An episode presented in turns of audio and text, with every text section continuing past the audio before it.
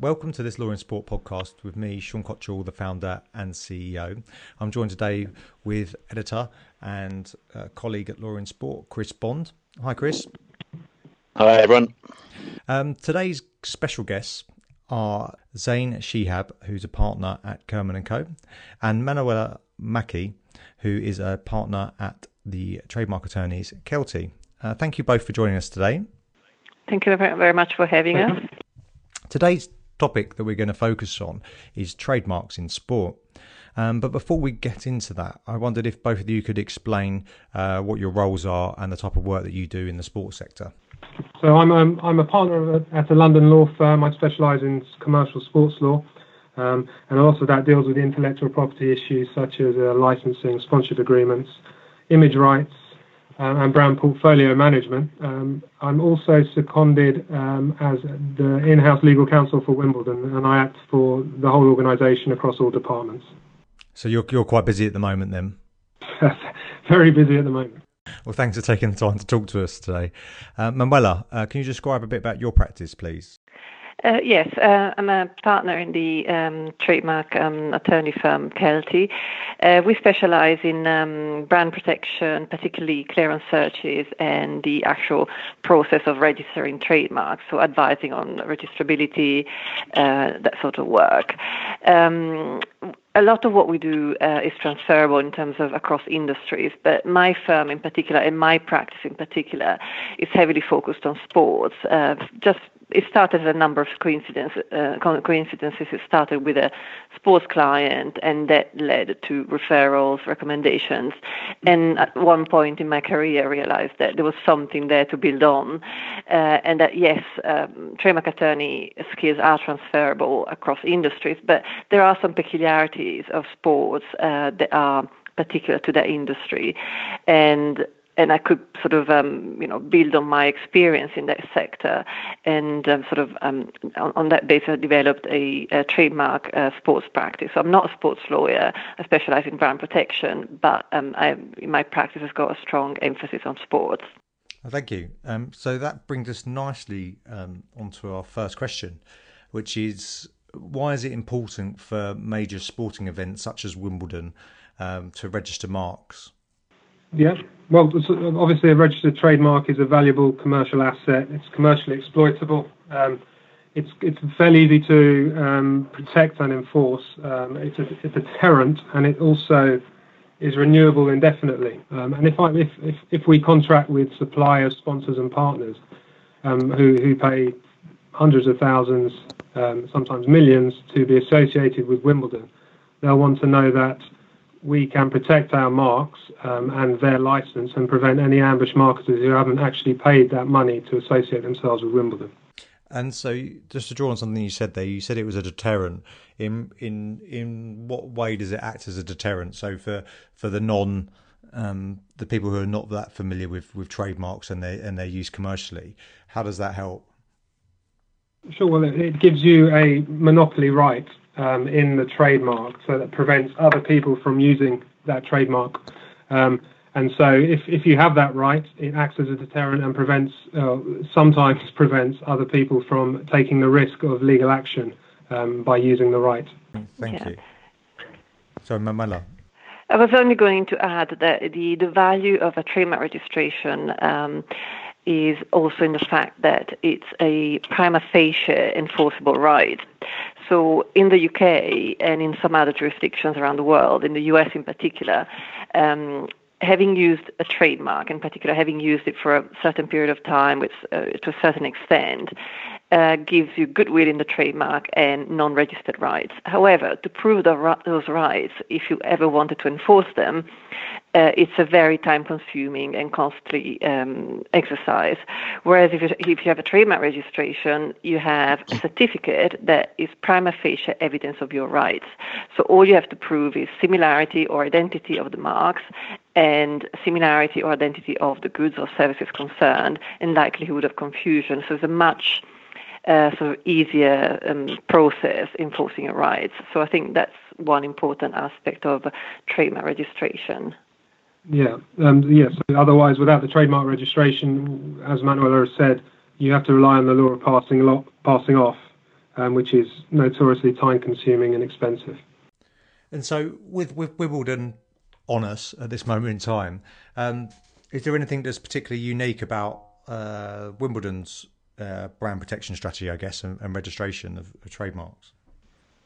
Um, they're, very proactive um, in looking at what they have protected and, what they require, um, which is how we came about to to the, colour mark registration. We found that a lot of these infringers, giving an example of a ticket resale platform, who were selling tickets and they were unauthorized to do so, and, consumers were buying those tickets and, and, turning up at Wimbledon and the tickets were cancelled. Um, they they were instead of using the famous crossed rackets logo or, or, the word Wimbledon, which are both trademark registered, mm-hmm. um, they were looking at other ways of associating themselves with Wimbledon, and one of those ways was to use the colorway, the purple and green colorway. Um, and on a website, it can be quite persuasive. It looks like it's official Wimbledon, and, and it, it, was leading consumers to believe they were official, and consumers were parting with thousands of pounds. Um, so uh, they are they're very proactive in, in trying to protect their marks, both for their own benefit, but also consumer consumer protection benefit. That, that, that's interesting. Is, is, I was say, you said that that was relatively reactive. You said you were responding to um, tickets, uh, ticket yeah. sales that were trying to pass themselves off as as, as Wimbledon. Is that the usual approach, or do you get on the front foot as well and look for other elements we, of the Wimbledon brand that could be exploited? We certainly get on the front foot. Um, so if there's taglines that we need to register, we'll, we'll, register those before we actually release the taglines. Um, yeah. But with a colour mark, it, it, it's been used since 1909. So whatever we did, I've only been at Wimbledon for two, two or three years. Whatever we did would have been sort of reactive because it had built up such a goodwill for over a century. Um, and it's it's very difficult to actually register a trademark as, as man, uh, color trademark, as Manuela will know. Um, so that that in any case was going to take a, a, period of time in which to do so. So it was reactive, but we did it as quickly as possible. Yeah, and I think I'd be. I just wanted to add one comment and then perhaps ask Zane to explain a bit more about the, the actual process that Wimbledon and he personally went through to get the colour mark registered. Um, because uh, just for people who are not familiar with trademarks, um, registering colour marks is very, very difficult. Um, once you have a trademark registration, you have a monopoly right in a particular sign or word for particular goods and services that are listed in the trademark application. Now, there's another side to it is that if on the one hand the sort of the law gives a monopoly on the other hand the law needs to take into account a freedom for other people or the general public to be able to use that particular sign, word, or in this case, a color. So to, to, to grant somebody the exclusive right in a particular color, in a particular sector, is yeah. something very, very exceptional. Mm. And you can only achieve that generally by proving to the satisfaction of the relevant, of, of the competent trademark office, that um, you have used that color or that combination of colors to such an extent that in a particular sector, for example, sport or tennis, the public, in seeing those colors, will associate them with your tournament, with your organization. So it is a very, very high test to meet. And um, that's why uh, I think Zane, I'd be interested from a trademark, um, attorney perspective. I'd be interested to hear from you what sort of evidence you found, uh, you sorry, you submitted um, to achieve that registration, and also how far back did you go in terms of um, time, time, duration of use. Sure. Um, well, first of all, we thought it was prudent to get a survey um, to see um, to attempt to illustrate whether green and purple were the colours that were most predominantly associated with the championships. And that was a survey of people at the grounds in and around Wimbledon. Um, that survey evidence was useful, but obviously other things are associated with Wimbledon, um, such as the all white. So it wasn't 100% useful. Um, so to back that survey evidence up, we went and collated um, a huge amount of pictorial physical evidence, um, and some of it as you alluded to, dated back to the beginning of the 20th century. um, that long wow. ago. So I was, I was, I was literally going to the, the museum um, and, and, asking for old programs um, and uh, other publications to try and prove that the use of the green and purple in the way that we were trying to register it mm. was long standing. Um, then we had witness statements um, from the officers of, of Wimbledon backing up that evidence. Um, and then we submitted. Um, initially, it, wasn't successful based on, on what you just said. Um, colour per se is not normally regarded as uh, an indicator of the origin of the goods. Um, it's, it's more surface decoration or a pattern you might find on a t-shirt. Um, so it was initially rejected, um, and then we had a personal hearing, and during the personal hearing, we uh, convinced the IPA that although they may not, the colours may not originally have distinctive character, that distinctive character had been acquired um, over, over, you know, 100 years. Um, and um, thankfully, um, they agreed, uh, along with all the survey evidence and and the the physical evidence that we provided. Wow. Um, so, did it go through first time around with the hearing, or um, you have several yeah. attempts? Yes. It, it okay. went it went through first time around, subject to a couple of tweaks to the classes that we registered mm. Mm. trademark under. Um, so when when you register a trademark, you you have to choose the classes. So it, it might be um, sporting events or it might be clothing. Um, mm. One of our classes was slightly wide, and it was it was clothing, um, and um, as a compromise, we narrowed that to um, tennis clothing um, because green and purple really, in, in the tennis sphere, is really related to Wimbledon. How often do you find you enforce that registration for the colour mark? Um, is it very useful? Uh, yeah, we we are enforcing right now, and over the last month, um, we've maybe enforced the colour trademark 30 or 40 times. Wow, so it's uh, yeah, it's been a very useful exercise then uh, obtaining that registration. I, I, I think so. Um, it's it's it's also strengthened any case that we might have for passing off because, as you sure. said, you have, you have to prove distinctiveness in the colours, and having the trademark there, we've already got that evidence. Yes, yeah, yeah. The evidence is there. You've done that work, so you can always yeah. uh, go back to it. Yeah. And so, in in a sporting context, is it going to be rather rare that there's going to be that many um, events that are going to have that level of distinction and and goodwill that's been acquired? is not going to, you know, that you can put. There's probably only a handful of events that have been going on going on for that long and to have that, that level of distinction? Or do you think it's going to be something that we're going to see more frequently in the future?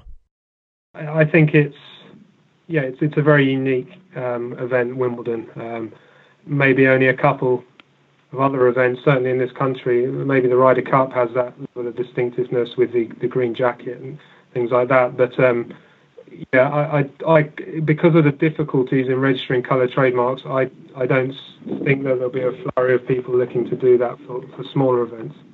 Yeah, I think for the trademark office to grant um, an exclusive right in a colour, it has to be a pretty exceptional circumstance in pretty exceptional circumstances. So the you know the level of um, recognition of that color com- color combination has to be very very high.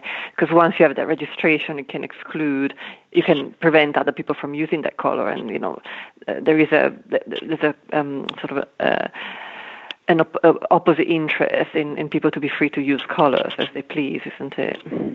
And so, um, are there well, thanks for that. It's one very enlightening, and and as as Manuela said, it, Zane, it seems like it was a good use of your time going on these sort of cultural tours around these museums and and other places, acquiring all the evidence. It must have been incredibly interesting.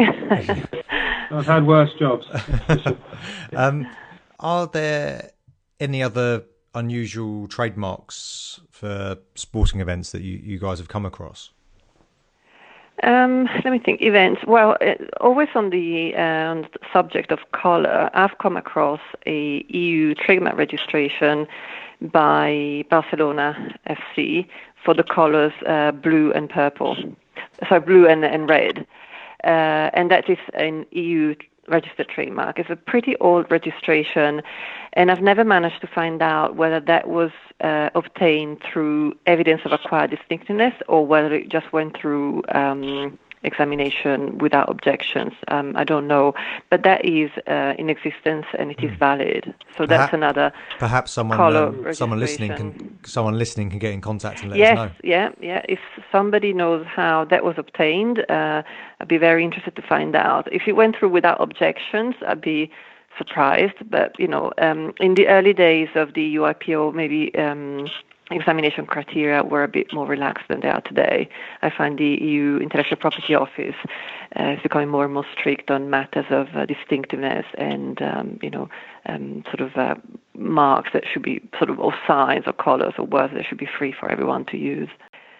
well, another, uh, sorry, sorry, you go ahead, Zane. On Barcelona, you, you said that um, perhaps the intellectual property offices were a little bit more relaxed back in the day. Does that open up those older trademarks to challenges? I would say, well, no, because um, there is a defense to invalidity um, proceeding on the basis that uh, the mark should never been granted in a situation like this, which is to prove that the mark has, in the meantime, acquired distinctiveness. So I hmm. would say that probably in football, that, that color combination of that sh- that sh- particular shade of blue and that particular shade of red, in combination in football certainly would bring to the minds of the public uh, the Barcelona jerseys. So I think um, potentially, but uh, I think Barcelona would probably could probably mount a pretty good defense based on um, acquired distinctiveness even after the the registration was granted. Okay. So you can you can defend the, the mark retrospectively with use that you have built up uh, since the registration. Um, sure. In terms of other trademarks, well, for example, it'd be interesting to talk about one that was refused, which is Barcelona applied to register the silhouette of their logo. So effectively, the logo, the, the famous logo, but without any of the word elements and the decorative elements, simply the si- silhouette. Harley Davidson obtained it, and um, and and Barcelona didn't. So um, again, you know, um, Harley Davidson applied um, while ago, and they have an EU trademark registration for the silhouette of their logo. Barcelona applied, I think it was a couple of years ago, and they they fought it through all the way through to the uh, European Court of Justice, but um, it was uh, it was refused ultimately. So that's another sort of um, non-traditional trademarks say. Well, again, if there's anyone out there who, who can think of um, some other unique ones, uh, we'd love to hear from them. It could be quite interesting to sit to, to hear like globally, um, you know, what what issues people have in other jurisdictions outside of Europe, and you know, I know there's been some some, some good ones in the in the in the US, I think, and uh, in other jurisdictions. Um, I'm I, I'm uh, Zane. Did you have anything to add? I'm just conscious, or Chris, I'm just conscious of time what is interesting is, um, and I should, probably shouldn't say this, but it, it's quite um, enjoyable to see how these how the ambush marketers are getting around um, trademark protection. Um, they're getting more and more uh, clever about the way they try and associate themselves with events. Um, we've we've seen that, for example, the Ryder Cup. Um, we used to act for the Ryder Cup, and because because the Ryder Cup has a lot of intellectual property protection, uh, lots of trademarks. Um, ambush marketers have to attempt to um, find a more ingenious way to associate themselves. And one year, I think it was the 2014 Ryder Cup, uh, a well-known betting firm, um, instead of instead of doing the usual like like using the name Ryder Cup or, or another trademark of Ryder Cup, they, they hired an eagle to fly overhead at the um, at the tournament itself, and and film and film the tournament. Um, um, in the end, it, it, it, was just bluster, but they got they got their association with, with Ryder Cup and Peter, and it, you know it was it was a it was a news story, and so they they achieved their aim. Um, so probably shouldn't say it, but some of the stuff they do is actually quite clever. yeah, I think the particular betting firm you're talking about has made a business model out of uh, ambush marketing. they've, uh, they've um, been up to very some very entertaining stunts, actually. it's a cheap way. It's a cheap way to associate stuff. Brilliant. Well, um, thank you so much for sharing your, your knowledge on the matter and, and your experiences.